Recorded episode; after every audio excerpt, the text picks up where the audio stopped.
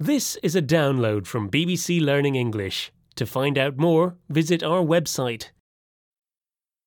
Hello and welcome to the English We Speak with me, Fei Fei. And me, Rob.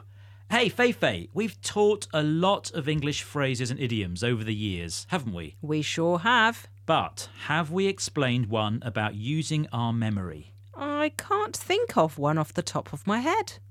Ah, I think you just have. Off the top of my head. Let's use that one. Okay, Rob. When we say something is off the top of my head, it means we're saying something from memory and without thinking much about it. We're just saying what we think we know. Yes, it's just about quickly remembering and saying some facts without checking them. And off the top of our heads, we have some examples of this new phrase now, don't we? We do, Rob, and here they are. Off the top of my head, I think we've collected about £100 for Jean's leaving present. I haven't written it down, but off the top of my head, we've sold about a thousand raffle tickets. Off the top of your head, do you know what time the flight from Tokyo arrives?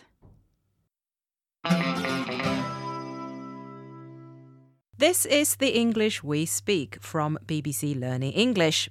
We're looking at the phrase off the top of my head, which means saying something from memory and not checking the facts.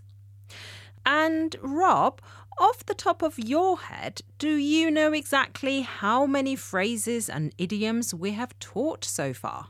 Oh, um, off the top of my head, I'd say uh, 707. Mm, no, I'd say it's more like 708.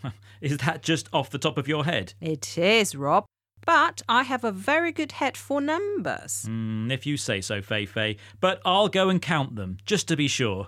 Bye. Bye.